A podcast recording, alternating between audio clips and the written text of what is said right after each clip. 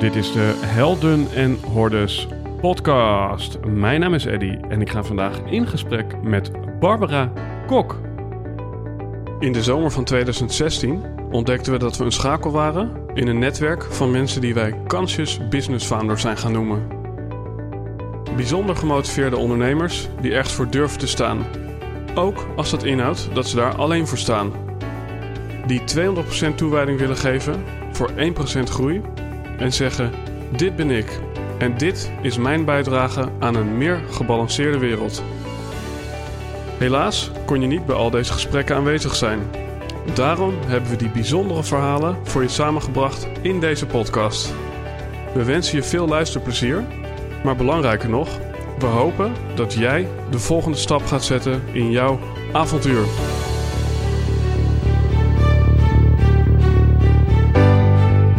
Beste luisteraar, onlangs ging ik in gesprek met Barbara Kok. Zij is emotietherapeut en oprichter van Burn-out Poli, een onderdeel van Unlimited People. En na een jarenlange ontdekkingsreis langs uiteenlopende studies, filosofische stromingen, trainingen, opleidingen en urenlange tussen haakjes zelfreflectie, startte zij 20 jaar geleden haar loopbaan als emotietherapeut. Het is Barbara's life purpose om anderen te begeleiden naar hun persoonlijke vrijheid. Hen vrij van gedachten, conditionering en angsten te leiden naar hun levensdoel. Het is sinds 2007 de missie van Unlimited People dat in 2030 iedere Nederlander die dat wenst holistisch begeleid kan worden. Daartoe heeft Unlimited People 7 jaar geleden de Unlimited Academy opgericht.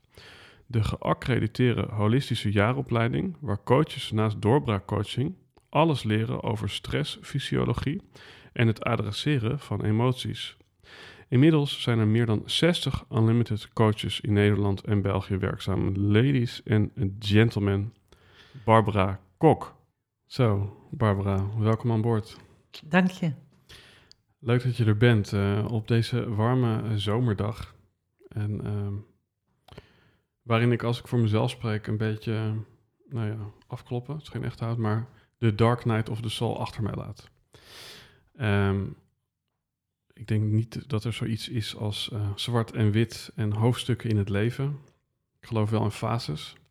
Dat ik wel een fase een beetje aan het loslaten ben, waarin ik veel rouw, emotie en trauma als thema's in mijn leven heb gehad. Toen kwam jij op mijn tijdlijn, letterlijk en figuurlijk. De LinkedIn-tijdlijn. En toen had jij er een goed gevoel bij om het met mij over eigenlijk die thematiek te gaan hebben. En wellicht ook nog over andere dingen in deze podcast. En dan hebben we aan de andere kant van die thema's hebben we misschien het woord vrijheid, waarin het uiteindelijk allemaal, waarin we allemaal weer lang en gelukkig kunnen leven. Misschien eventjes daar dan ook te starten van. Je hebt het eigenlijk. De centrale thema's zijn volgens mij emotie, trauma, toelaten en loslaten. En vrijheid. En als ik dat dan eventjes allemaal samenbreng tot dat woord emotie. Ik zou bijna willen zeggen, wat was het moment in jouw leven dat je geëmotioneerd werd door het begrip emoties? Oh, mooi. Ja, dat is wel mooi dat je het zo brengt. Geëmotioneerd door het woord emoties. Want het gaat er niet alleen maar over geëmotioneerd zijn erdoor. Het gaat denk ik in mijn leven inmiddels, in mijn beroep, heel veel om vermijden van emotie. Ja. Dus dat is dan wat langskwam. En dat was natuurlijk zeker niet in het begin. Hè. In het begin is daar gewoon een klein meisje dat gaat psychologie studeren en heeft een zoektocht, denk ik dan. Ik wist echt helemaal niet welke en ik wist ook niet wat de drijfveer was. Mm-hmm. Maar een interesse in mensen en wat mensen doen en waarom ze het doen. En dan kom je in psychologie in de jaren 80 toch wel op een heel theoretisch vlak. Ging nog niet over emoties. Nee.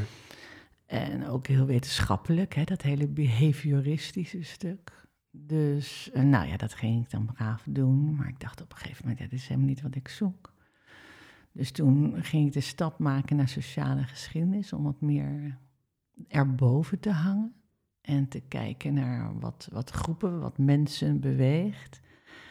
was heel interessant, een leuke luxe algemene ontwikkeling. Nou, vooruit dan die studie toch gewoon maar afgemaakt. Maar ik werd eigenlijk pas gegrepen toen ik ooit in contact kwam met emotietherapie. Met Brandon Bays en The Journey. En toen viel die hele puzzel samen. Ja. Dus ik had eerst nog integratieve kindertherapie gedaan. Dus als kindertherapeut gestart zelfs. Toen dacht ik na 5, 6 jaar... Ja, ik moet helemaal niet bij die kinderen zijn. Die kinderen zijn helemaal oké. Ik moet naar het systeem thuis kijken. Nou, dat is natuurlijk heel interessant, wat daar omheen gebeurt. En toen ontdekte ik Brandon. Dat was 2002. Dus nu ook alweer 20 jaar geleden. En toen viel voor mij alles samen met het fenomeen diepere drijfveren, overtuigingen, verdrongen emoties, trauma. En dan gaat het natuurlijk eigenlijk helemaal niet in eerste instantie over het ervaren van emoties, maar waarom wij bepaalde dingen niet hebben willen voelen en we dus eigenlijk een ander pad op gegaan zijn. Niet meer vrij zijn en niet meer het volle potentieel ervaren leven van wie we werkelijk zijn. Mm-hmm. Daar start het voor mij, echt. Waar deze podcast voor mij start, is toch even één stapje daarvoor. En dat is, je had het over behavior, dus over gedrag. Ja, ja.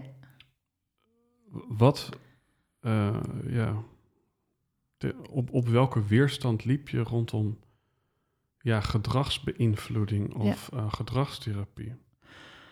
Dat is dus inderdaad wat we veel doen. Hè? Dat is dan de buitenkant, de buitenste laag. Gedrag dat waar we last van hebben, laat ik het zo maar noemen. Waar weerstand op ontstaat. En dan cognitief op gedrag sturen. Dat is natuurlijk wat er toen veel gebeurde in de jaren 80. En ook in mijn opleiding, toen ik naar Leiden ging. Terwijl je eigenlijk veel dieper moet kijken. Eerst naar de essentie van de mens die dus in het volle potentieel is. Maar daarboven, wat drijft hem en waarom komt hij op bepaald gedrag uit? En wat zit daar dan onder? Wat zijn dan de lagen daaronder? De drijfveren. Mm-hmm. Dus ik zie heel veel gedrag bij ons. Bij Burn-out Poli komt heel veel gedrag binnen van mensen. Wat ze niet fijn vinden of wat hen in problemen heeft geholpen, belemmerd. Maar de interesse is om juist daaronder te gaan kijken. En daaronder zitten de emoties. Zit daar nog iets onder? In het diepste zit natuurlijk de angst. Mm. Wellicht doodsangst. Allerdiepste laag. Is angst een emotie in deze? Ja. Ja. Oh, ja. Dus die diepste laag, die voel je natuurlijk niet vaak. Hè? Doodsangst, dat voel je. Als je de straat oversteekt, komt een auto aan, dan komt het even, dan reageert het brein, zet je aan tot. Mm-hmm. Maar wat daar dan allemaal boven zit, dat is zo interessant. Ja. Die lagen van angst daarboven. En in mijn beleving is dat dus die muur die je opgebouwd hebt van allerlei emoties die je niet hebt willen voelen. Mm-hmm. Dus toen ik dat ging ontdekken, eerst dus dat hele biochemische proces van emoties. En daarnaast ook wat voor een overtuiging je dus vastzet op die verdrongen emoties. En toen dacht ik, dit is mijn interesse. Ja, hier wil ik meer over weten. Vera Helleman die heeft de emotie-encyclopedie geschreven. Is het in jouw wereld zo? Hè? Als we even naar een cursus in wonderen gaan, dan is er eigenlijk maar één emotie en dat is angst. En daartegenover staat liefde. Ja. Ik weet niet of je het een emotie moet noemen, maar er zijn eigenlijk maar 2 entiteiten in de cursus. Als we kijken naar Vera, dan hebben we het over een paar 100 emoties. Ja, afgeleide emoties. Waar zit jij in jouw... Ik zou willen zeggen in de boodschap die je uitdraagt. Zou je willen zeggen, er zijn 101 nuances als het gaat om emotie? Of zeg je nee, het is uiteindelijk gewoon allemaal angst?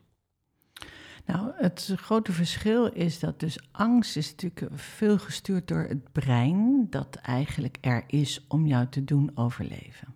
Dus het brein is er om te zorgen dat ik niet dood ga. Ja. Dat dit soort hier overleeft, dit lijf.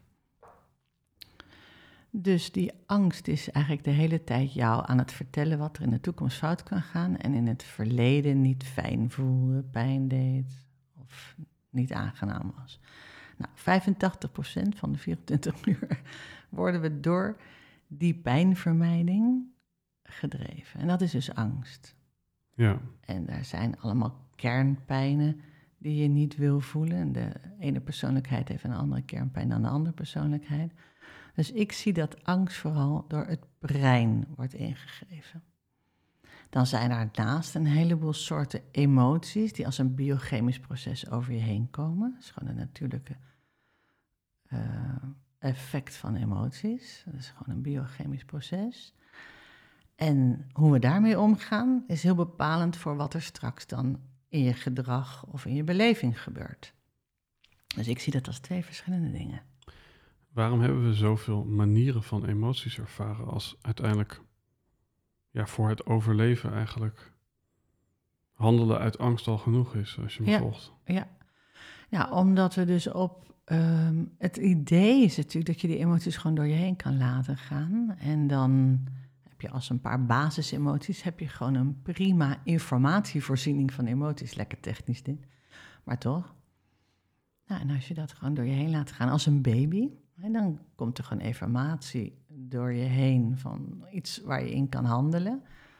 Maar dat doen wij dus niet meer. Dus wij gaan dus de emoties verdringen en we gaan er van alles van maken. Mm-hmm. Dat is ook nog een beetje cultureel bepaald. Er zijn een paar basisemoties die iedereen voelt.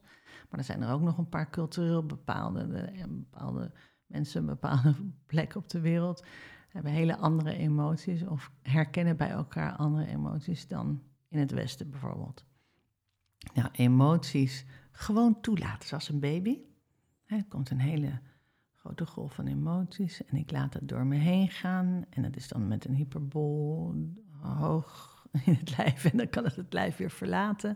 Dat is eigenlijk gezond met emoties omgaan. Ja. Er is er niks aan de hand.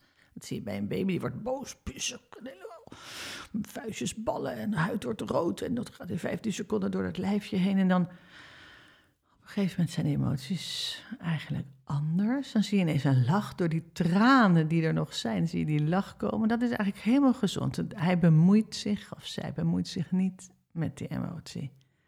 Maar dat doen wij natuurlijk op een gegeven moment wel, al jong, door dingen die we meemaken en die een bepaald gevoel of een schrikreactie geven. En dan gaan we ineens ons daarmee bemoeien. We duwen hem weg en vanaf dat moment verwringen we en verdringen we de emotie. En dat wordt van alles. Waaronder een overtuiging of een angst. Of een ziekte. Of een ziekte, als het een hele... Het zijn dus vaak een heleboel cellen. Hè? Het gaat over cellen met celreceptoren daarop. Die open gaan bij emotie. En als je dat gewoon laat gaan, dan loopt dat er gewoon doorheen. En loopt het zo je lijf weer uit. En wat maakt dan, want dat heb ik wel eens van je gehoord, dat je soms al 10 tot 30 jaar een bepaalde emotie vasthoudt in de vorm van celgeheugen? Ja. Wat maakt dan dat, ik heb me nu even verzet tegen die emotie, of ik heb het voor het gemak even ergens opgeslagen in mijn celgeheugen. Want dan hoef ik het nu niet helemaal pijn te voelen in mijn brein. Ja. Wat maakt dan dat ik dat dan niet morgen ga processen, maar dat ik na 30 jaar nog steeds geen doekje over mijn aanrecht heb gehad? Ja, dat is toch die angst om bij die pijn te zijn, bij dat gevoel te zijn. We roepen dat ook wel eens, hè? Die beerput gaat niet open. Ik wil die beerput niet open, maar zo werkt dat niet. Het is helemaal niet een beerput die open gaat. Je opent gewoon die celreceptor weer en die lading kan dan die cel uit en die trilling, wat het eigenlijk is met een lading. En dan kan dat weer helemaal opgeschoond worden. En dat is vaak een setje cellen bij elkaar die zich dan vervolgens afsluiten en niet meer genaakbaar zijn met elkaar en waar ziekte kan ontstaan. Nou, daar is natuurlijk de afgelopen 20 jaar... heel veel onderzoek naar, super interessant. Maar om antwoord te geven op jouw vraag, we willen dat niet voelen. Dat is ons systeem van pijnvermijding. Het mens is gedreven door goed voelen en pijn vermijden.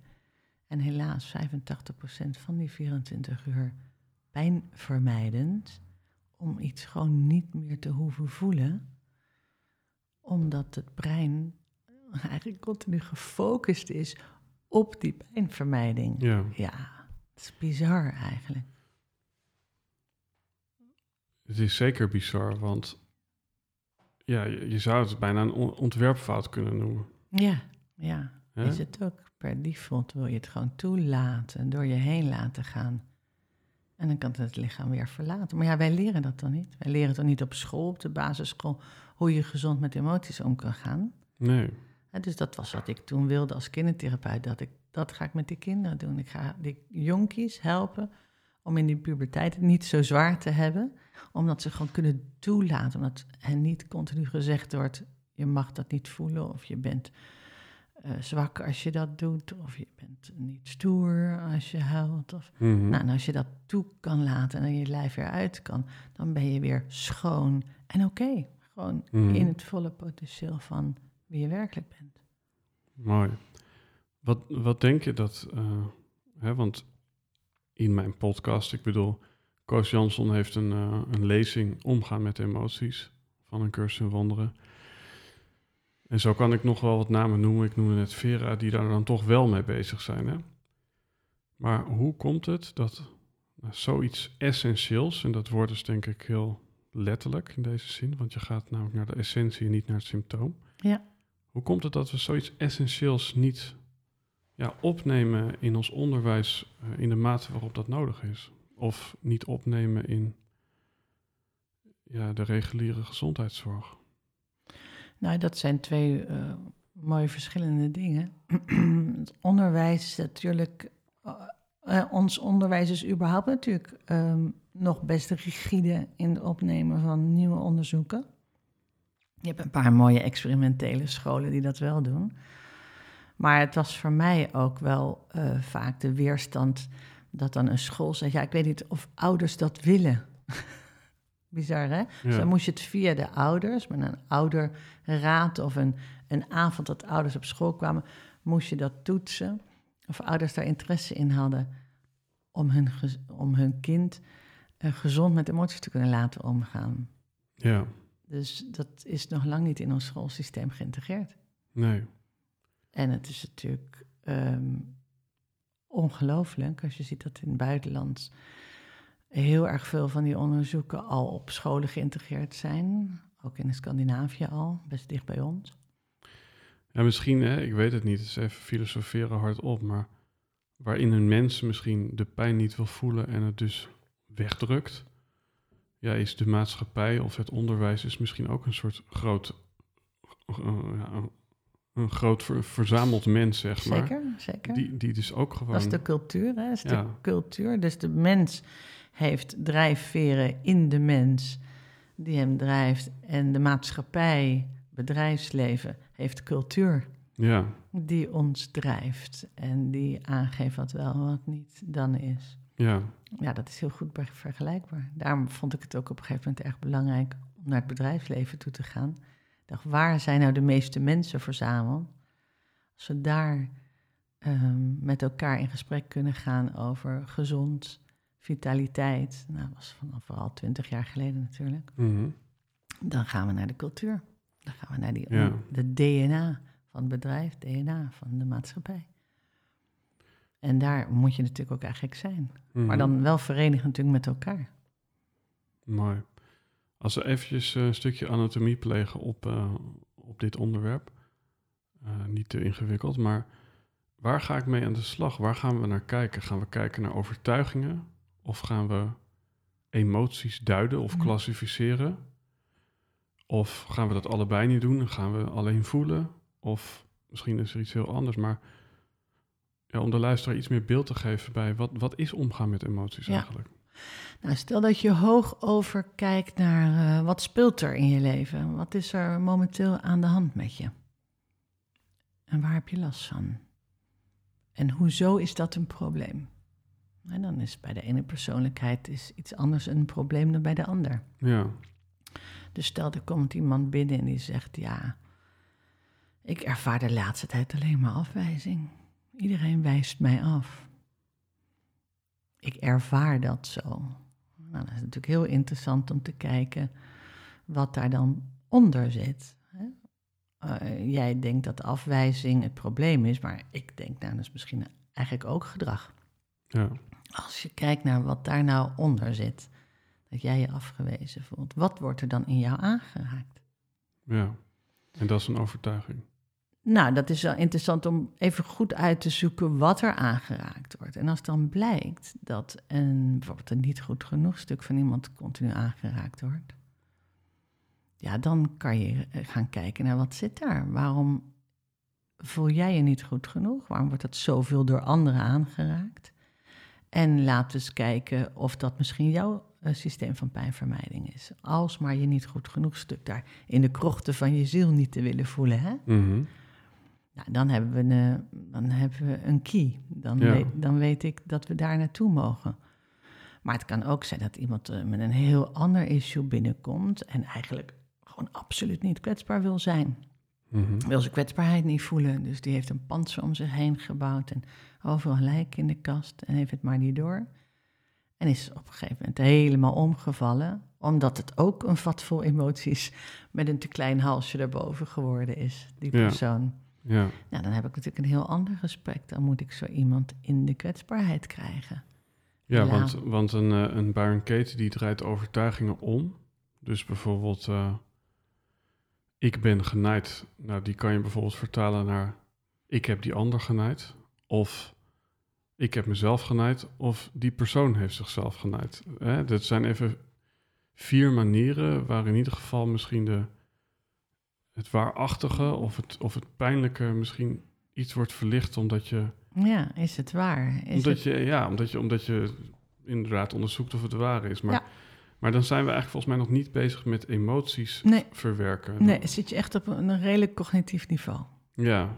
Dan ben je aan het nadenken en dan ben je zelf vragen aan het stellen en dan ben je die vraag vanuit je brein aan het beantwoorden. En dat is niet het niveau waarop ik werk. Nee. En waarop wij ook de onderliggende overtuigingen bij iemand met een burn-out proberen uit te zoeken. Hoe kijk je dan naar zo'n methode van Byron Katie? Heel interessant voor bewustwording. Super interessant. Ja. En ik ben daar natuurlijk in het begin ook heel erg mee bezig geweest. Ja. Maar ik wist dat ik een laagje dieper moest om blijvend duurzaam overtuigingen weg te nemen die op emotioneel niveau zijn vastgezet. Want daar zijn ze vastgezet. Ze zijn op een diepere laag vastgezet. Ja, dat is op emotioneel niveau. Mm-hmm. Dus dan zit je op zelfherinneringsniveau in het lijf. Ja. Daar moet je zijn. Je kan niet op cognitief niveau iets losmaken of veranderen wat op een dieper niveau is vastgezet. Nee. Dus is er zoiets als een toolkit van in het ene geval ga ik met Byron Katie aan de slag en in het andere geval met Barbara Kok? Begint wel allebei met een B en eindigt op een K. Ja, dus, ja. We hebben ook nog Brandon Bays van The Journey. Mm-hmm. Ja, het is denk ik hartstikke interessant om dat pad van Byron Katie te bekijken. Want het is voor haar ook wel een eye-opener geweest. Zij was toen heel depressief en zij sleepte zichzelf ook voort.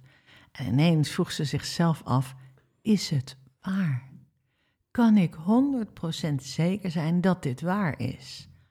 Nou, dat is natuurlijk een ongelooflijk belangrijke bewustwording, vond ik ook. En dan ga je kijken, maar wat heb ik dan met mezelf afgesproken? Ja. Waar zit dat? Nou, dan blijkt, zoals wij natuurlijk ontdekt hebben in de afgelopen 20 jaar...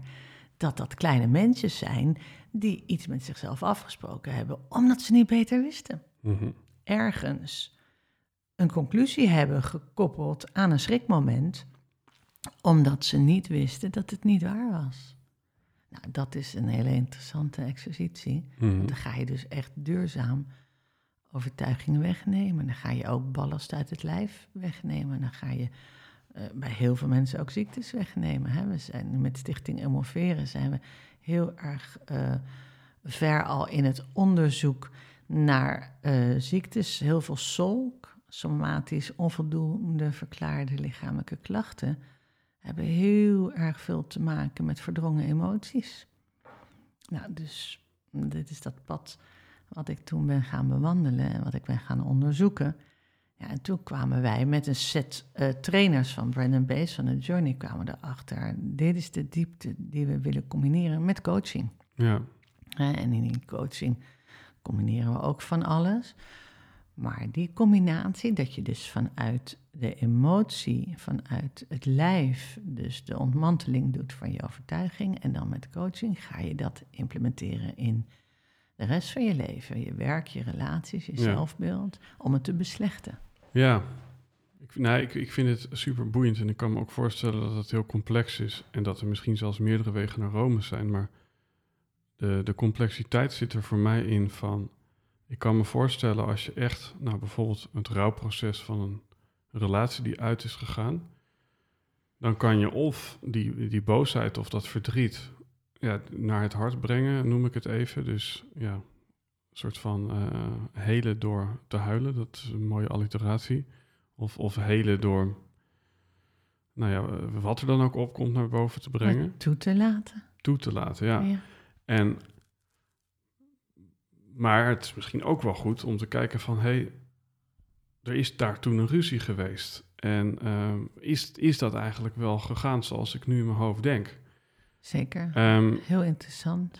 En dat vind ik soms wel eigenlijk het fascinerende, maar ook soms verwarrende van deze wereld. Van, ja, ik denk dat het allebei, nu pak ik even twee dingen die je zou kunnen doen, ontzettend, als je daar echt een soort van monnikenwerk op doet, zou je er echt ontzettend veel uit kunnen halen. Maar het is voor mij soms onduidelijk van, ja, moet ik nu bewuster worden van de gedachten of moet ik nu de emotie loslaten?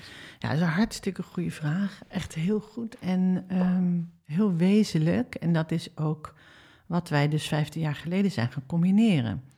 Dus aan de ene kant is het opruimend natuurlijk om in het lijf vastgezette emoties en overtuigingen die je belemmeren weg te nemen. Dat is hartstikke belangrijk. De rest van je leven. Als er iets opkomt en je merkt dat er gewoon te veel parten speelt, of dat je te boos bent, of te angstig wordt, of dat je niet eens meer auto durft te rijden, dan is er iets aan de hand wat eigenlijk geadresseerd mag worden. Ja. Want daarnaast kan je heel goed kijken naar de filter die je zelf bent gaan opbouwen met allemaal gedachten die je bent gaan geloven. Mm-hmm. Is dat waar? Zijn al die gedachten waar? Dus dat is een ander proces waar ook wij in de coaching heel bewust naar kijken. Want je hebt 80.000 gedachten per dag en 80% is ook nog hetzelfde als gisteren.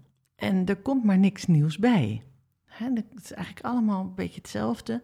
Dus het is vreselijk interessant om te zien dat als 85% negatieve gedachten zijn die alleen maar bezig zijn met wat er in de toekomst fout zou kunnen gaan te voorkomen, dan is het heel erg aan de beurt om nieuwe positieve gedachten te gaan instoppen. Want dat brein is gewoon een processor. Niet meer en niet minder. Nee. En daar stop je slimme dingen in of niet zulke slimme dingen in. Nou, daar kan je ook positieve gedachten in stoppen. Dat je positiever gaat voelen. Dat heet positieve vragen stellen. Want dat is hoe wij communiceren. Hè? Dat is dat crazy eetje van ons brein. Ja, is mooi. Gewoon vragen stellen aan je brein. Dus wat wij dan doen in de coaching is ook positieve vragen gaan stellen aan het brein. En dat werkt niet meteen, maar op een gegeven moment gaat het brein dus daar antwoord op geven. En dan wordt de focus van het brein, in plaats van naar al die negatieve gedachten waar alles fout gaat, wordt het een positief gesprek in je brein. Nou, dat vind ik ook een hele interessante input in mijn leven, om positieve vragen te stellen. Dus dat doe ik zelf ook, als ik 's ochtends wakker word. En ik voel dat heel erg bij jou. Hè? Dus dat is misschien ook mijn eigen bewustzijn van de afgelopen periode. Maar ik zie hoe je communiceert, maar ook wat je uitstraalt. En dat vind ik ook wel een mooie distinctie tussen wat je zegt en wat je uitstraalt.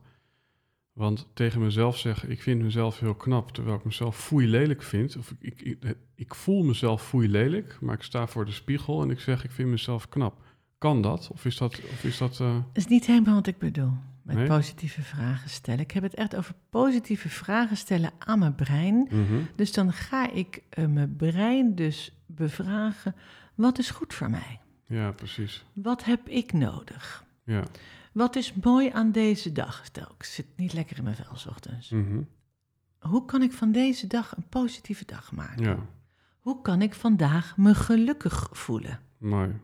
Nou, en als ik die vragen misschien wel 5 keer per dag eventjes stel, dan op een gegeven moment, misschien niet gelijk dag 1, maar dag 3, 4, 5 wel, gaat het brein daar antwoord op geven en daarmee aan de slag. En dan kom je dus in die positieve flow. Mooi. En dan gaat het steeds korter. Ja. Wat is mooi aan deze dag? En woem, ja, komt dus het positieve zit aan de ene kant op betere bestellingen plaatsen. Letterlijk. Andere bedrading creëren. Ja, en aan de andere kant zit het op de rommel die er nog in huis ligt. Toelaten van emoties. Toelaten en daarmee loslaten. Zeker. Ja, mooi. Ik zei dus net eventjes iets over, noem het positief affirmaties. Ja. En je snapt denk ik wat ik bedoel. Van iets positiefs zeggen tegen jezelf, maar dat niet menen. En niet geloven. Ja, is dat schadelijk of is dat... Ik denk niet dat het schadelijk is, maar ik vraag me af of het werkt. Mm-hmm. Dus als jij een trilling wil, bij wijze van spreken, naar het universum, om op een hogere trilling te komen naar een positieve beleving. Mm-hmm. Nou, dan is het interessant om dat vanuit een emotioneel gevoel te doen. Dat is de afstemming met het universum gaat over trilling, dat is emotie. Ja. En als jij vanuit je brein gewoon zegt, nou, ik ben knap vandaag. Ik ben knap vandaag. God, wat ben ik knap vandaag. Dus dat is een lage trilling. Ja. Dat is niet hoe ik mensen adviseer om hun trilling te verhogen. Nee. Maar die vraagstelling, die positieve vraag, is een hoge trilling. Ja. Die gaat met je aan de slag, want die komt vanuit een gevoel. Ja. En dat is in mijn beleving waar je moet zijn. Het hart, gevoel, brein, angst. Bovendien, ja, mooi. En bovendien die trilling van ik ben knap, dat zit ook een beetje... Ik heb bij Richard de Let wel eens gelezen van... Sommige mensen die zeggen ik ben trots op mezelf. En anderen zeggen ik ben dankbaar voor wat ik vandaag heb gedaan. Begrijp je? Voor het verschil is. Ja. Dit is het verschil. Dus als je aan het eind van de dag gewoon eens even een paar zinnen kan schrijven over waar je dankbaar voor bent. Wat ging goed vandaag? Wat was mooi vandaag, maar gewoon waar ben ik dankbaar voor? Woem, je zit gelijk op gevoel. Mm-hmm. Je hart, vertrouwen, is een hele andere frequentie dan het brein, angst, wantrouwen. Want het mooie is inderdaad in die soort van trillingen van emoties had ik dan gelezen of in de grafiek gezien van trots zit ook veel lager dan dankbaarheid. Dat is heel wat anders. En volgens mij is trots ook iets heel duaals, want dat zegt als het ware bijna, ik ben beter dan jij. Ja, gaat over significantie. Terwijl dankbaarheid gaat eigenlijk voor, ik ben onderdeel van het collectief... en ik ben dankbaar voor wat er via mij tot uiting kwam vandaag. Ja. En dat is veel minder afgescheiden. En ik sta er open voor, dus ik ben open. In dankbaarheid open je helemaal. En ik ben open voor wat op mijn pad komt. En ik laat het universum bepalen wat het is. Ja. Ik kan wel natuurlijk vertellen waar ik behoefte aan heb. Mm-hmm. Waar ik gelukkig van word. Of wat mijn wens is. Allemaal vanuit open. Maar trots is inderdaad een stuk significantie. Die komt denk ik toch weer iets meer vanuit ego. Vanuit het brein. Ja. Mooi. Ik denk dat er volgens mij heel veel van dit soort... ik noem het maar misvattingen zijn. En dan heb je misschien trots en dankbaarheid. Maar volgens mij zijn er nog een paar in die ladder... bijvoorbeeld, dat is er eentje volgens mij. Verlangen staat volgens mij heel laag op de ladder. Omdat je daarmee indirect misschien zegt... ik ben niet blij met hoe het nu is. Ja. Ja. Terwijl we denken, hoop en verlangen, dat is prachtig. Dus hoop is een interessante. Vertel eens. Hoop vind ik een opening voor mogelijkheden. Als je mensen hun hoop ontneemt... Ja. Dat is ingewikkeld hoor. Ja. Maar verlangen is, het is nu niet goed. Nee. Ja, dus dat is dan de afstemming dat het nu niet goed is. Mm-hmm. Dus bijvoorbeeld aan het einde van een proces bij ons... mensen zijn meestal iets van 12 weken in huis. Ik geloof dat het nu gemiddeld 12,3 weken heet. En dan aan het eind van het proces zeg ik tegen heel veel mensen... nou, dan heb je van alles ervaren... losgekoppeld, geleerd, je bent de verdieping ingegaan, je zit in hele persoonlijke ontwikkeling. Nou, ga nou thuis eens een mooi moodboard maken voor jezelf. Gooi wat magazines op de grond, wat dan ook, foto's. En nou, Stem je vooral eerst eens even af op jezelf. En dan mag je eens best zeggen, wat heb ik nodig? Wat is goed voor mij? En dan zet op dat moodboard waar je naartoe wil. Wat het volgende jaar mag plaatsvinden. En dan mag je zo ver gaan als je wil. Mag ook heel materialistisch zijn. Maakt mij niet uit, daar ga ik niet over. Mm-hmm. Maar dan, als je dat dan dus zo neergezet hebt, je hebt het erop geplakt, het is klaar en nou, je geeft het aan het universum, dan gaat het universum bepalen hoe. Daar gaan we niet over. Nee. Ik heb geen idee hoe. Maar ik vertel, dit is mijn wens, dit mag in mijn leven gaan plaatsvinden. Mm-hmm. En maak ik dat moodboard dan alsof het al zo is? Ja. Ja? Dus ik ga dan voelen alsof dit er al is. Ja. Dat is de afstemming. Mm-hmm. Ik kijk ernaar alsof het er al is. En misschien kijk ik iedere dag weer opnieuw alsof het er al is. Ja. En dan zit je weer op die hoge trilling. Mm-hmm. Dan zit je op die afstemming. Ik was 3 weken geleden, denk ik, misschien 4... bij Abraham Hicks in Amsterdam. Waanzinnig interessant, die Esther Hicks. Zo interessant. Alles in die 2 dagen, dat hele weekend, ging over het is er al. Ik hoef alleen te tappen aan het universum. Maar ik moet me wel afstemmen op joy en dat het er al is. Als ik alleen maar bezig ben met wat er niet is, dan trek ik dat aan. Ja. Dat was weer zo interessant. In de cursus Wonderen zeggen ze oneindig geduld sorteert onmiddellijk effect. Dus het is even een doordenkertje, maar ja, het heeft er volgens mij iets van betrekking. Het is een continue opening. Ja. Oneindig geduld is, ik weet dat als ik me open, het is er al of het komt. En dan mag je geduld noemen. Ja. Maar het is de opening. Mm-hmm. Het gaat om de opening ten opzichte van de weerstand. Ja. Het toelaten ten opzichte van afsluiten. Het vertrouwen ten opzichte van het wantrouwen. Ja. Er zijn nog een paar afslagen die ik met je wil nemen als het echt over de emoties gaat. Dus dan gaan we een klein stukje de materie in. En ik heb misschien wel een aantal lastige vragen aan je. Zo ben ik. En eentje is, ik heb wel eens in een boekje gelezen wat ik heel fantastisch vind. Notes to Myself. Dat is echt een boekje uit 1970. Een man die gewoon zijn dagboek openbaar heeft gemaakt. Hij heeft een aantal pogingen gedaan terwijl zijn vrouw zeg maar voor de kost zorgde, ja, om een bestseller te schrijven. En uiteindelijk lag hij s'avonds in bed en schreef hij in een dagboek waarom het nou allemaal niet lukte. En dat is uiteindelijk een bestseller geworden. Geweldig. Ja. Notes to Myself met als ondertitel The Struggle to Become a Person. Het is pure poëzie, het is echt prachtig. Maar daar staat ook ergens een zinnetje in, toen moest ik hier aan denken. Ik kan mijn emotie transformeren, maar alleen naar een andere emotie. Mm-hmm. Is dat zo? Ja, dat is een hele goeie. Ik was in India en daar zaten we op een ashram waar een boeddhistische school naast zit. In Rishikesh, in het noorden, waar heel veel prachtige scholen zitten. En toen was daar op een avond een lezing van een beroemde man. En die had het continu over het transformeren van emoties. En ja, het is zo niet mijn weg. Ja, dit is zo apart. Dus ik was in India om toe te laten. Mm-hmm. Hè, want er gingen Rishikesh, Lucknow, Tiruvannamalai, allemaal meesters af en heilige plekken, om toe te laten.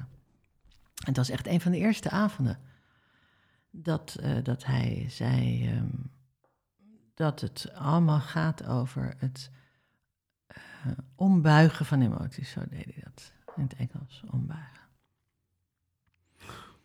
Ja, nou dan heb je mij. Want volgens mij blijft het dan gewoon nog steeds resideren als een lading. Ja. Maar dan omgebogen. Terwijl ik juist, als we het over emoties hebben, met emoties het zo prachtig vind om het toe te laten. Dat kan ook later, hè? 10 jaar later, 15 jaar later. Ik had de laatste mevrouw van 67... die allemaal emoties van een 20-jarig meisje toegelaten heeft. Het lichaam heeft laten verlaten. En echt helemaal opgelucht was. Een opluchting die ze nog nooit in het leven had ervaren. Dat doe je niet als je emoties ombuigt naar iets anders. Ik snap het. En ja, dus ik... Hoe zit dat dan als ik bij wijze van spreken dat voorbeeld hanteer van die baby? Die moet huilen en wat je net zelf zegt, die eindigt met een paar glimlachen. Is dat dan geen transformatie? Ja, absoluut. Maar dat is niet de oplossing. Ja, jawel, dat is wel de oplossing. Dat is de absolute oplossing. Die baby bemoeit zich totaal nergens mee in dat chemische proces, dat biochemische proces van de emoties. Laat het door zijn lijfje gaan en verlaat het lichaam. Ja, dus eigenlijk, volgens mij waar we het nu over hebben, is emoties mogen wel veranderen en transformeren naar een andere vorm. En het liefst dan met een hogere trilling, maar het hele punt waar we het nu over hebben, is... Ja, er zit bijvoorbeeld een gevoel van... noem het maar boosheid vast. Ja, ja. En dan doen we een paar dingen en dan is die boosheid verdriet, maar dan zit nog steeds vast. Ja, dan mag het toch ook uit? Kijk, nee, boosheid is heel vaak een cover-up van verdriet. Dat voor sommige mensen, sommige persoonlijkheden, is het makkelijker om boos te worden dan om het verdriet eronder te voelen. Zoals bijvoorbeeld waar we het net over hadden, die persoon die het moeilijk vindt om kwetsbaar te voelen. Nou, die kan heel goed boos. Die kan zo against jou, kan die gewoon meppen met lelijke woorden of met gedrag. Maar die kan dat verdriet eronder, kan die niet toelaten. Nou, de grote kracht is om dat verdriet te gaan voelen. Mm-hmm. En dat toe te laten, zodat het lichaam kan verlaten. Dus dan heb je ook die boosheid is weg. Is die weerstand of blokkade dan opgebouwd uit lagen? Is het dan zo dat je eerst bijvoorbeeld de boosheid probeert los te laten en zo stapje voor stapje naar het verdriet toe gaat? Ja. Toen ik begon met mijn opleiding bij Brandon, heb ik een keer 23 lagen gedaan. Ik dacht dat ik gek werd. En nog eentje eronder. En wat zat daar dan weer onder? Wat zat daar dan weer onder? Wat zat daar dan weer onder? Ik dacht, nou, ziek joh, ben ziek. Nee, dit is gewoon allemaal gestapeld. En we gaan het gewoon allemaal toelaten. En bij ieder proces wat ik deed, had ik minder lagen, zeg maar. Mm-hmm. En nu, als ik met bijvoorbeeld een collega ga zitten, want we willen eventjes weer even een swap doen, even weer schoonspoelen, zeg maar. Soms ben ik na 3 lagen ben ik al in oneness, in niks, in stilte, ruimte. Omdat ik in de loop van de tijd veel opgeruimd heb. Mooi. Maar als je net begint met iemand die helemaal vol zit met boos, en dat is dan misschien heel erg geprojecteerd naar een leidinggevende of naar wie dan ook. Nou, dan soms moet ik wel eventjes door wat lagen heen. Mooi, Willen we echt bij de emotie van verdriet komen. Ja. En is ook prima. Dat geeft niks. Als we die emotie maar kunnen gaan toelaten. Als die het lijf uit kan, nou, dat kan zo'n opluchting zijn.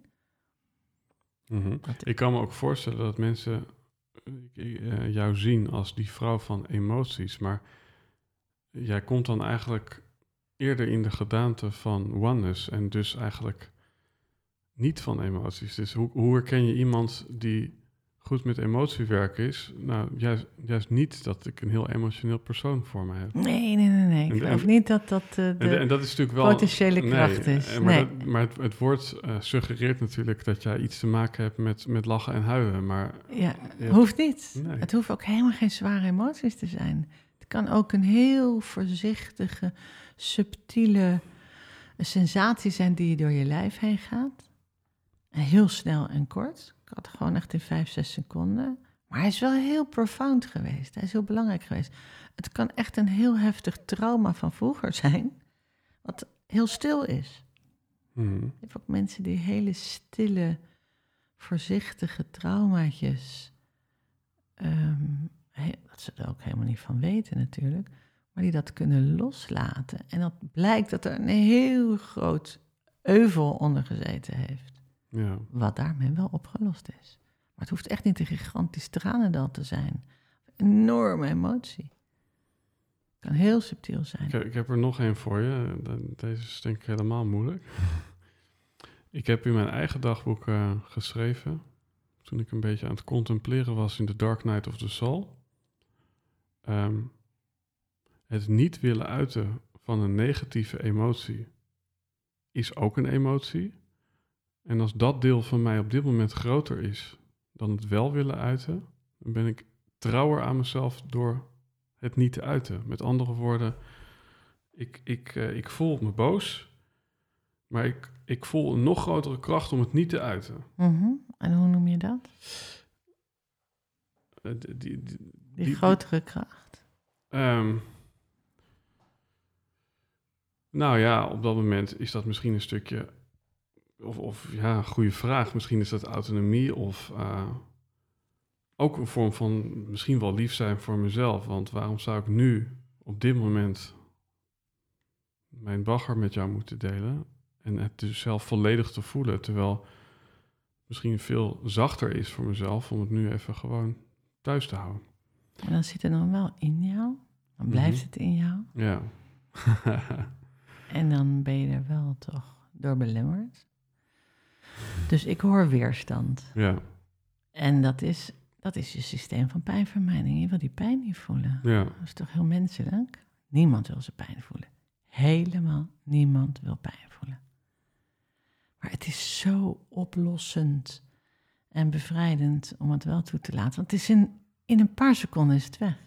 Ja, ik denk, ik heb het antwoord ook niet. Dus wat ik opschreef is feitelijk van... Als het gevoel sterker is om het niet te uiten dan het wel... Dan ben ik trouw aan mezelf door het niet te uiten. Ja, maar het is ook overtuiging. Het is ook overtuiging. En ik denk dat er ook iets in zit van...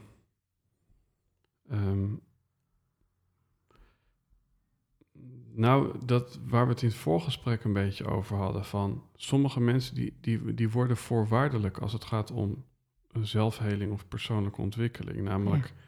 Ik moet nu al mijn vuile was buiten hangen. Anders dan mag ik niet deelnemen aan een relatie. Of ik moet nu mediteren. Daarna kunnen we pas naar het strand. Ja, dan zit het natuurlijk in het gevaar van de concepten. Dan is het niet meer natuurlijk. Dus het is toch jouw goed recht om op een bepaald moment niet je emoties te willen toelaten, verwerken, geen zin te hebben in iemand die je... En je gaat vroeten, prima. Mm-hmm. Maar als je aan mij vraagt, waar heb je het meeste aan? Dan is het een weerstand, een systeem van pijnvermijding. En als je het wel toelaat, oh man, wat een opluchting daarna. Ja. Maar ik zou nooit iemand forceren, never. Maar het is zo interessant om iemand mee te nemen in... welke weerstand hem nu belemmert. En stel dat dat niet meer hoeft. En dat je het ook kan leren. Hè? Wat ik heel belangrijk vind, is dat mensen zelf gaan leren hun emoties toe te laten. En dat ze dan voor de komende 40 jaar een gereedschapskist hebben. Ja. Ze hoeven niet iedere keer bij mij te zitten. Ik wil het ze leren om dit zelf te doen. Dat is ons hele bedrijf opgericht. Zelfstandig, straks... met jezelf mentaal, emotioneel en fysiek aan de slag te kunnen. Is dat praktisch genomen altijd in het moment zelf het opruimen? Of is het zo van, ja, nu een beetje gaan lopen huilen... terwijl ik in de rij sta van de supermarkt? Nee, dat is hem niet. Nee. Is het dan 's ochtends en 's avonds een soort zelfonderhoud? Of hoe moet ik dat... Nou ja, als er iets in je opkomt... Stel nou dat je hebt geleerd emoties te adresseren. En ik denk dat vanaf dat moment ze ook wat makkelijker opkomen... en dat je ze ook makkelijker weer kan adresseren. Het kan natuurlijk zijn dat het ineens in de rij van de supermarkt naar boven komt... maar dat betekent niet dat het gelijk een groot tranendal hoeft te zijn. Je kan het gewoon even je kan je ogen even sluiten, even door je heen laten gaan. Toelaten. En in 10 seconden zijn ze weg. Ja. Ik kan het ook doen tijdens een vergadering. Als iemand bijvoorbeeld op je werk iets zegt waar je helemaal wit heet van wordt. Waar je wil niet vanuit die woede reageren. Kan je eventjes... dat boze gevoel door je heen laten gaan. Wat gebeurt er nou? Oh, dit Het wordt aangeraakt. Oh, laat maar even toe, laat maar even toe. Kan zelfs met je ogen open.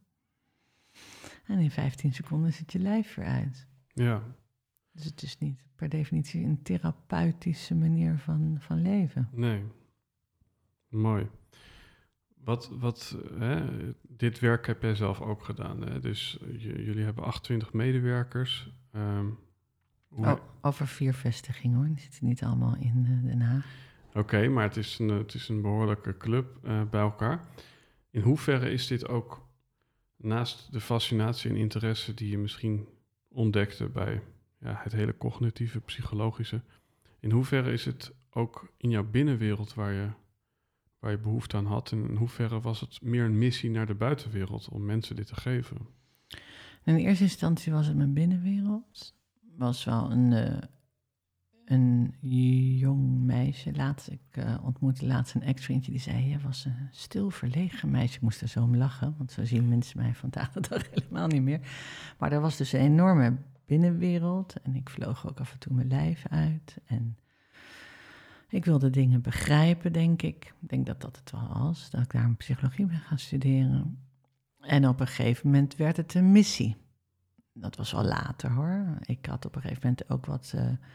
gedoe met mijn kinderen, waardoor ik wakkerder werd en waardoor ik in bewustzijn kwam van, die vragen ook iets. Zijn kinderen die iets meer vragen dan het gemiddelde kind. Erg gevoelig. En toen ben ik gaan samenwerken met mensen, met andere mensen. En toen werd het een missie om iedereen zijn vrije zelf te gaan laten herkennen. En we startten natuurlijk 15 jaar geleden als Burn-out Poli. Dat was dan een soort etalage. Als je burn-out bent, is ook maar een symptoom. Ja. Gaan we met je naar binnen. Maar dat hebben we in 2011 dus dat bedrijf, de moeder Unlimited People genoemd. Omdat dat is uiteindelijk waar het over gaat. Dat we allemaal unlimited zijn, maar dat we ons gaandeweg vergist hebben. En allemaal laagjes om onszelf heen gegooid hebben. Overtuigingen, beschermlagen. Maar we zijn allemaal unlimited. Dus dat is wel onze missie. Heb je het gevoel, als je naar je eigen proces kijkt, dat je daarin steeds schoner bent geworden? Want als ik het eventjes vergelijk, metafoor met de was doen. Ja, je moet hem 2 keer per week blijven doen. Zeker. Maar het is niet zo dat je t-shirt iedere keer schoner wordt. Nee, er kwamen allerlei vieze beekjes en slootjes langs. Ik heb natuurlijk ook gewoon, zoals ieder mens, continu uitdagingen. Ja, dus het is niet zo dat als je dit je hele leven blijft onderhouden, dat je dan, dat je was steeds lekkerder begint te ruiken. Je gaat wel veel sneller door het proces heen. Ja, in het begin had ik dan, wat ik vertelde, die 23 lagen. Op een gegeven moment heb je gewoon door, er speelt weer iets. Ja, als ik boos ben, is er iets aan de hand. Ik moet gewoon eventjes dat adresseren. Nou, dan kom je allemaal uitdagingen tegen. Ik ben op een gegeven moment ook gescheiden. Nou, dan heb ik ook genoeg verdriet en pijn moeten adresseren. Wat gebeurt er met de kinderen? Nou, allemaal heel pijnlijk. Later ook zag ik dat hele proces met mijn bedrijf, al je personeel eromheen. Nou, ik heb continu allerlei uitdagingen. Moet ik blijven adresseren. Als ik de boel weer te lang laat opbouwen, wordt bij mij ook een vat vol emoties met een te klein handje erover. Ja. Dus dat doe ik wel. Ik adresseer wel veel. En ik heb allemaal mensen, dat is natuurlijk fantastisch, daar kan mijn emotietherapeuten om me heen hebben, dat ik zeg. Nou, het is denk ik een verschil in mindset. En ik zal even een gek voorbeeld geven. Heel veel mensen die nu bijvoorbeeld met crypto of beleggen of toestanden bezig zijn, ik heb daar 2 mensen over in mijn podcast gehad. Ja, dat zijn mensen die doen dat om rijk te worden. Maar als je nou kijkt naar de huidige inflatie, namelijk de tegenkrachten, dan is het misschien niet eens om rijk te worden, maar om je vermogen niet te laten verdampen. In stand te houden. Ja, dus het gaat om het in stand houden. En misschien is het met dit soort werk ook wel zo. Het gaat er niet zozeer misschien om volledig soort winstgevend als een engel rond te gaan vliegen. Maar het gaat er misschien om te voorkomen dat je in een put valt die complex trauma heet. Of in een burn-out komt of er helemaal uitklapt. Ja, klopt dat? Of? Ja, zeker. Ik denk dat het voor iedereen zo werkt. En voor mij, dan in het bijzonder, wil ik gewoon vrij zijn. Ik wil vrij leven. Ik wil vanuit mijn vrije zelf mijn leven sturing geven. En niet vanuit mijn egosysteem en vanuit al mijn pijnvermijdingsstukken. Ja. En natuurlijk val je van dag tot dag in de uitdaging en denk, oh, daar ga ik weer. Oh, ik doe dit weer. Mm-hmm. Maar ik kan het gewoon wat sneller herstellen dan 20 jaar geleden. Ja, en ik vind dat heel mooi dat je dat zegt, want ik heb toevallig een blog klaarstaan over het thema snelheid. En kijk, hoe herken je een vakman versus iemand die dat niet is? Dat is misschien niet eens het eindresultaat, maar wel hoe lang je erover gedaan heeft om daar te komen. En waar we het ook over hadden in het voorgesprek, je kan soms een intense pijn hebben door een rouwproces. Maar laatst dacht ik, potverdomme, mijn pijn is weer op nul, ik sta weer helemaal stil. Tot ik erachter kwam, nee, dit is meer een soort littekenpijn of een soort fantoompijn. En die was ook vrij snel weer verdwenen. En ja, uiteindelijk kom ik bijna in een paradox en bijna een soort titel voor deze aflevering van het resultaat van vertragen is snelheid. Ja. Ja. Want het is ook een vorm van vertragen, want je staat stil bij wat er opkomt in die supermarkt aan gevoel. Stop. Ja. Even stoppen. Stop, wat gebeurt hier? Het is gewoon vreselijk interessant, wat gebeurt hier? Als ik nu even kan stoppen. Dus als je zo STOP, hè, dat positief taalcommando. Dat weet ik niet meer, dus mag je me even helpen? Nee, STOP, dus als je dat woord zo ziet, dan stop je meteen. Ja. Het brein stopt ook. Ja, ja. Positief taalcommando noemen we dat. Nou, dat is hartstikke belangrijk. Dan kan je in dat moment even voelen, wat gebeurt hier? Nu, hier. Als je dat kan adresseren, dat kan dan even je lijf uit. Dan kan je van daaruit, vanuit ruimte, rust, wat er dan ontstaat, kan je sturing geven aan alles. Ja, dagelijkse activiteiten, wat er nodig is in dat moment. Gewoon praktisch. Ja. Ook. Het is allemaal niet filosofisch bedoeld. Mm-hmm. Het gaat juist om praktisch en vrij te kunnen leven. Wat is voor jou vrijheid? Hè? Kun je daar een definitie aan geven? Want dat is volgens mij ook het hoogste doel van je bedrijf. Dat mensen weer in vrijheid kunnen leven. Ja, vanuit dat volle potentieel leven dat ik werkelijk ben. En dat is een essentie. Dat is een diepere, de diepste laag van wie ik werkelijk ben. Misschien zelfs wel toen ik nog niet geïncarneerd was. Wie zou dat zeggen? Nou, dat is een gigantisch potentieel. Van tijd tot tijd maak ik daar contact mee. Dan voel je een soort flow, alsof alles samenvalt. Alsof alles in één samenkomt. En wat ik het meest interessante vind, is dat dat volle potentieel dan heel goed weet. Dus een innerlijk weten, dat kan mij geweldig sturing geven. Maar ook op praktische dingen van mijn bedrijf. Als mijn partner en ik, Victor, mijn man, samen partner in het bedrijf, gaan ieder jaar, 27 december, 3 dagen gaan we de hei op. Gaan we naar binnen. Dan maken we contact met dat stuk om te kijken naar hoe zag dat jaar eruit. Wat ging goed, wat ging niet goed. Maar ook echt eventjes helemaal bij de waarheid uit te komen. Ja. Van wat willen we volgend jaar? En wat heb ik nodig? Mm. Wat heb jij nodig? Wat is nou de waarheid? Van waaruit doen we dit? Is dit nog onze why? Nou, dat is voor mij vrij leven, vanuit mijn why, vanuit mijn purpose te leven. Als dat niet meer klopt, is het klaar. Dan moet ik wat anders gaan doen. En dan heb je zeg maar 365 dagen in een jaar, waarvan je 362 dagen dus op 3 na, noem ik het even, ja, gewoon lekker aan het doen bent. En daar, als je in die 362 dagen dus dingen hebt opgeruimd aan emoties. Want zo is het volgens mij ook een beetje. In die 3 dagen dat je dan op die hei zit, ja, dan ben je schoon en ontvankelijk op het moment dat je die emoties hebt opgeruimd. Om ook Om ook... Ja, anders moet je daar weer eerst gaan staan opruimen. Ja, om die stem te kunnen verstaan, om te weten waar je naartoe moet. Ja, om die purpose weer te voelen. Ja, want dat is namelijk, dat vond ik namelijk een hele interessante. Van, jij noemt vaker oneness of leegte dan bijvoorbeeld gelukkig of excited. Toen dacht ik, ja, maar dat klinkt toch helemaal niet sexy? We willen toch liever gewoon gelukkig zijn dan one of leeg? Of... Vrijheid is helemaal niet sexy. Nee. Vrijheid is heel leeg. Stil. En waarom zouden we daar naar willen verlangen? Het is verrukkelijk. Ja. Het is zo fijn. Het is zo fijn om al je verslavingen om te zetten naar de verslaving aan vrijheid, aan stil. Het geeft zo ruimte, het geeft potentie, het geeft kracht, het geeft creativiteit, het geeft ook passie. Maar waar zit voor jou, hè? Want dan kom je een beetje op dat stukje nihilisme van... Ik kan me ook voorstellen dat ik zo vrij ben... dat ik ook vrij ben van het verlangen naar een partner. En dan kan je ook zeggen tegen Victor van... dit was het. Zeker.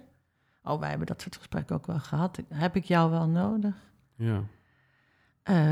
Wij zeggen ook wel eens... ik vind het fijn om mijn liefde op jou te projecteren. Ja, mijn eigen liefde. Want misschien heb ik jou helemaal niet nodig... maar we houden heel veel van elkaar... in een soort... het zal wel romantische liefde zijn dan... Maar misschien is onze universele liefde belangrijker. Mm-hmm. We ook toen we trouwden, hebben we eerst onszelf aan truth verklaard en daarna aan elkaar. Mooi, ja. Dus dat nihilisme, dat is niet iets wat samenkomt met leegte, per definitie. Ik weet het niet. Ik weet niet of dat bij iedereen zo is. Maar ik vind de ruimte, stil, leeg... vind ik een geweldige plek om te zijn. En zijn die lege, stille momenten... zijn dat echt momenten of worden dat ook steeds meer periodes? Ja, kan ook periodes zijn. Ja? Ja. En zijn dat dan periodes op de hei in dit metafoor? Hoeft niet. Dat kan ook in een drukke winkelstraat zijn. Absoluut. Ja? Ja, kan gewoon met mensen om me heen.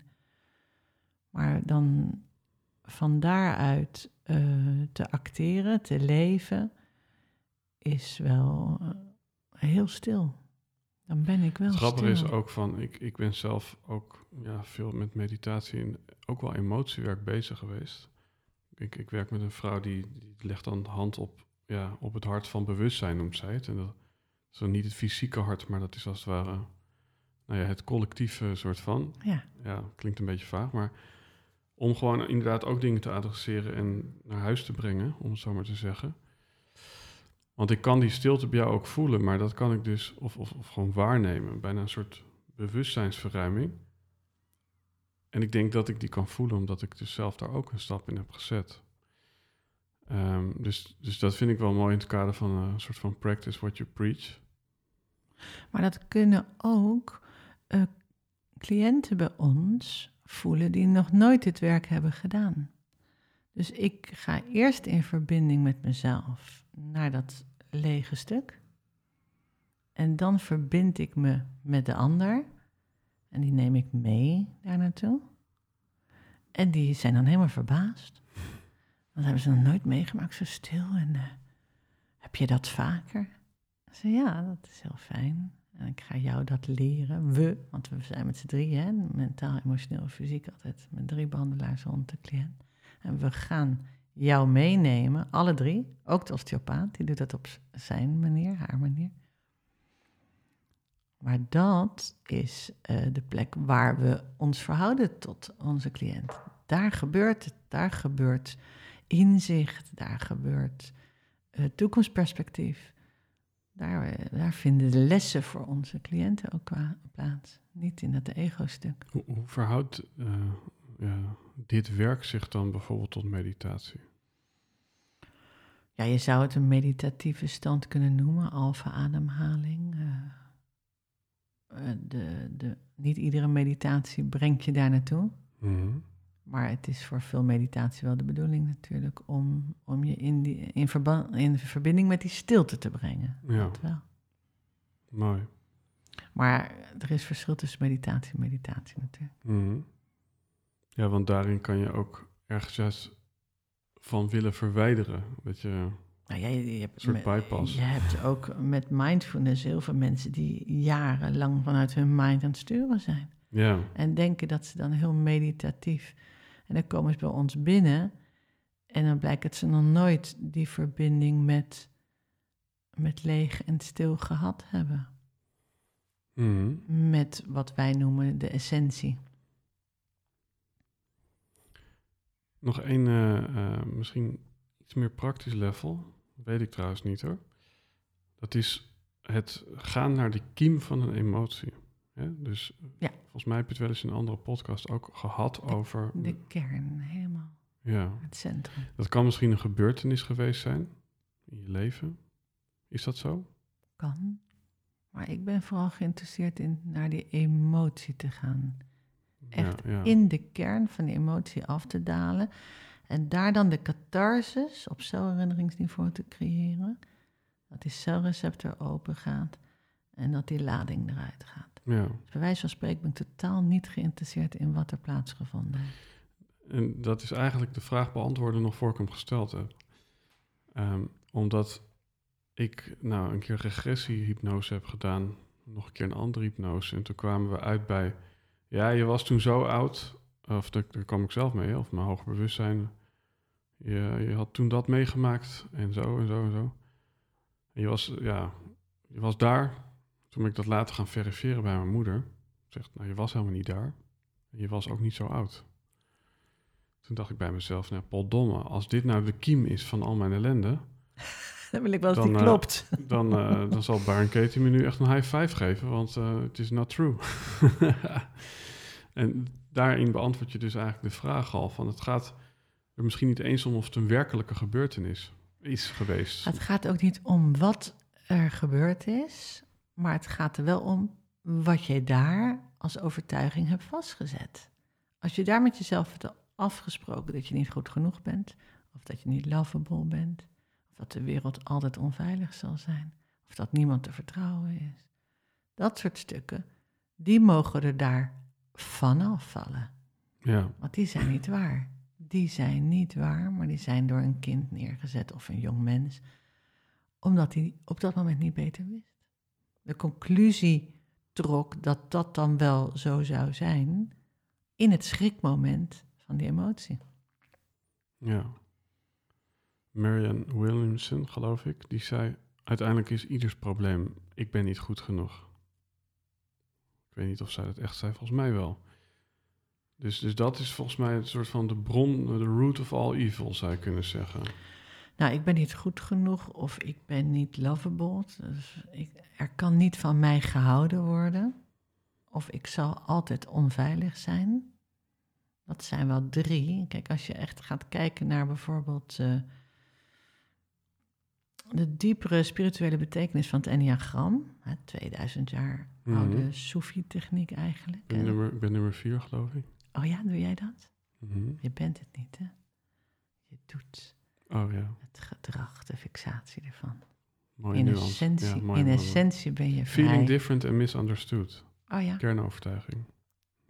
Ja, dit. Dat gaat over emotie. Dat gaat over dat je denkt dat je die liefde niet waard bent. Dat is een hele andere overtuiging dan bijvoorbeeld een mentaal type die alles wil begrijpen, want die denkt dat die anders niet safe is, bijvoorbeeld. Dan krijg je andere persoonlijkheden, andere fixaties, maar ook ander gedrag door. Mm-hmm. Echte overtuigingen. Je zal het maar vastgezet hebben als jong mens. En gemanifesteerd hebben als de waarheid. Mm-hmm. Dat wil je toch loskoppelen? Dat gun je toch iedereen? Ja. Want er zijn dus blijkbaar, in ieder geval volgens Enneagram, 9 types. En daarmee geloof ik al 9 verschillende kernovertuigingen. Zo is het. Omdat mijn vraag was eigenlijk van is niet uiteindelijk alles, ik voel me niet goed genoeg. Als daaronder zit... ik ben niet goed genoeg, want... Ik begrijp het niet. Ik ben niet goed genoeg, want... ik ben onveilig, ik ben niet goed genoeg, want er kan nooit van me gehouden worden, dan komt de nuance die ik wat liever zie.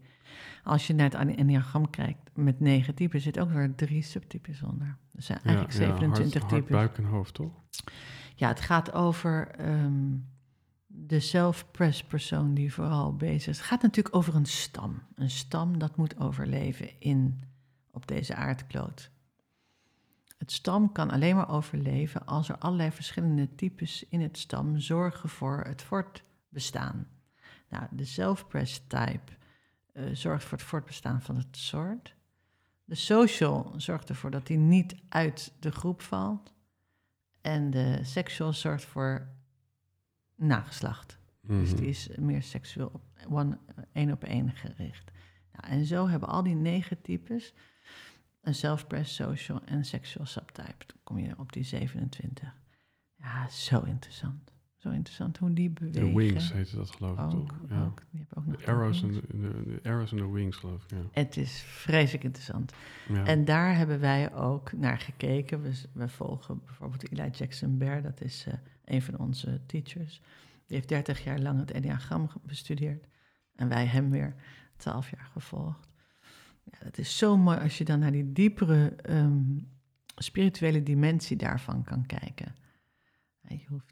Je bent het niet, maar je fixatiesysteem, die doet dat. Ja. Nou, kijk daarnaar. En als je dat los kan koppelen, als je daar niet meer in hoeft te geloven, dan kan je weer uitkomen bij de essentie van wie je werkelijk bent. Nou, daar kijkt Eli ook naar wie je werkelijk bent. En dat is de essentie.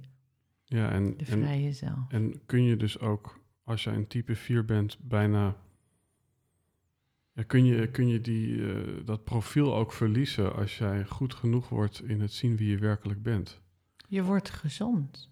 Hè? Vanuit het ongezonde, gefixeerde gedrag ga je gezond worden. Want je ziet dat je het niet meer hoeft te doen. Want je wordt zo verliefd op de essentie van wie je werkelijk bent, het vrije stuk. Dat is mijn wens voor onze cliënten. Dat ze verslaafd worden aan vrijheid in plaats van aan hun fixatie. Die fixatie is ook maar een verslaving. En vrijheid, dat is eigenlijk hoe je de wereld ervaart en niet zozeer wat je omstandigheden zijn. Wie je zelf bent. Ja. Wie jij bent. Vrij. Ja. Open. Liefdevol. En weten wie je bent, dat is niet 1000 psychologietests gaan doen. Of 400 persoonlijke ontwikkelboeken lezen. Nee. Weten wie je bent is contact krijgen met de essentie van wie je werkelijk bent. Ja. En dan voelen wat een groot potentieel dat is. En van daaruit zoveel mogelijk is. Mm-hmm. En dan nog is iedereen anders. Ja. Hoe mooi is dat? Ik zou nu bijna de hoe-vraag willen stellen, afrondend in deze podcast, van hoe weten we wie we zijn? Of hoe komen we erachter? Maar dat is een hele cognitieve vraag, zoals je bij Richard ook zei. Dus dan stel ik niet die hoe-vraag, maar misschien is het wel een mooie open vraag. Misschien niet eens. Wat zou je de luisteraar willen meegeven die eigenlijk dichter bij het hart en daarbij bij liefde wil komen? En misschien iets meer geïdentificeerd te kunnen worden met het hoofd en daarmee met angst. Wat zou je de luisteraar mee willen geven? Nou, ook wel compassie te hebben met het hoofd. Met het brein. Die is ook maar gewoon zijn best aan het doen om je veilig te houden. Dus als ik zie dat er een brein heel rigide bezig is met vast te houden, dan wil ik daar heel graag ook compassie tegenover zetten. Heb compassie. En verzacht dat. Je kan zelfs het brein naast het hart zetten, dat het omarmd wordt door het hart. Ja, uiteindelijk gaat het om leven vanuit je hart. Ja, mooi. En dit vind ik ook weer een mooie nuance, omdat wij vaak angst tegenover liefde plaatsen, maar ik heb het met Koos Jansson ook over gehad. Je kunt ook vanuit liefde naar je angst kijken. Ah, zo mooi. Ja. Dat is compassie. Ja. Want ja, als je weet dat het brein dit doet om jou te laten overleven, dan kan je ook zien voor wat het is. En dan hoef je daar ook niet tegen te strijden, hoef je ook geen weerstand tegen te hebben. Dat is ook weer liefde. En dat is universele liefde, denk ik. Mooi. Als je het hebt over weerstandloosheid, dan vind ik het ook nog een mooie afsluiter van. Er is wat meer stilte in dit gesprek, gemiddeld genomen.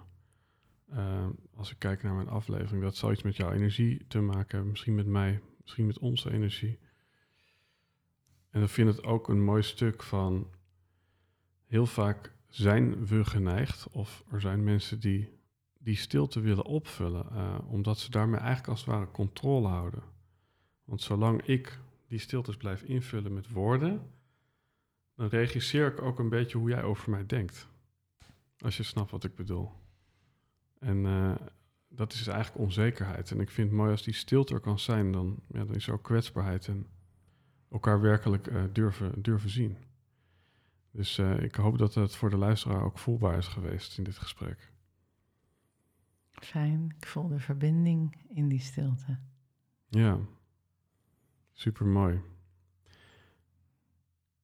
En vanuit die stilte stel ik je nog één vraag. En dat is, wil iemand, als mensen een volgende stap willen zetten in het omgaan met emoties, wat zou dan de eerste plek zijn waar je ze naartoe wil verwijzen?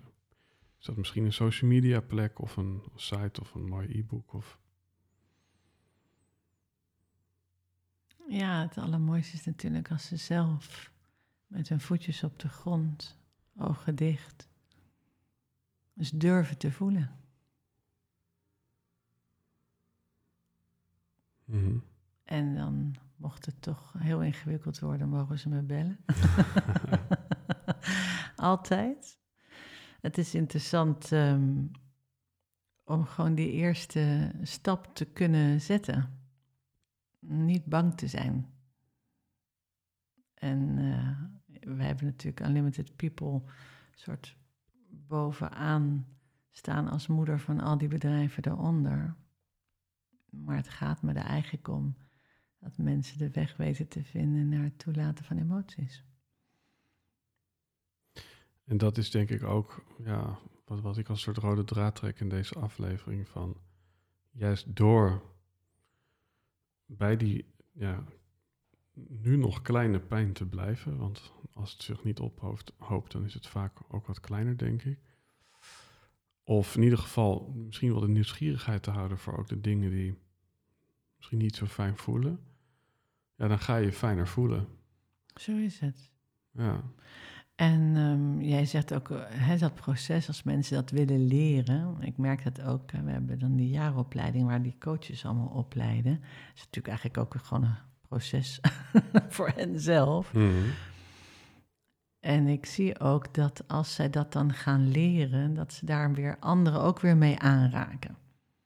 Dus we leren elkaar om gewoon die opening, die universele opening, met elkaar te doen. Ja. That's it. Elkaar aanraken daarin. In die verbinding. Grenzeloos. En, dan hoop ik dat deze aflevering grenzeloos veel mensen zal bereiken die in ieder geval openstaan voor deze manier van leven. Van zijn. Van zijn. Dus dankjewel voor dit gesprek. Jij bedankt. En ik kan me voorstellen dat wij elkaar nog een keer spreken in een tweede gesprek. Er zijn denk ik zoveel zijwegjes te nemen rondom deze thematiek. Ik kijk even in de camera. In de shownote van deze aflevering vind je dus wel ook gewoon een aantal links om met Barbara in contact te komen. Hashtag Helden en Hordes op Instagram, Twitter, Facebook en YouTube. Er komen ook steeds vaker wat kortere filmpjes. We hebben het er net even over gehad. Ook op YouTube en op Instagram. Zodat je ook, als je niet in de auto zit, een 1,5 uur de tijd hebt, deze boodschap tot je kunt nemen. Dus dank voor je aanwezigheid. Letterlijk voor je aanwezigheid. En dan ook in hun afronden. Ja.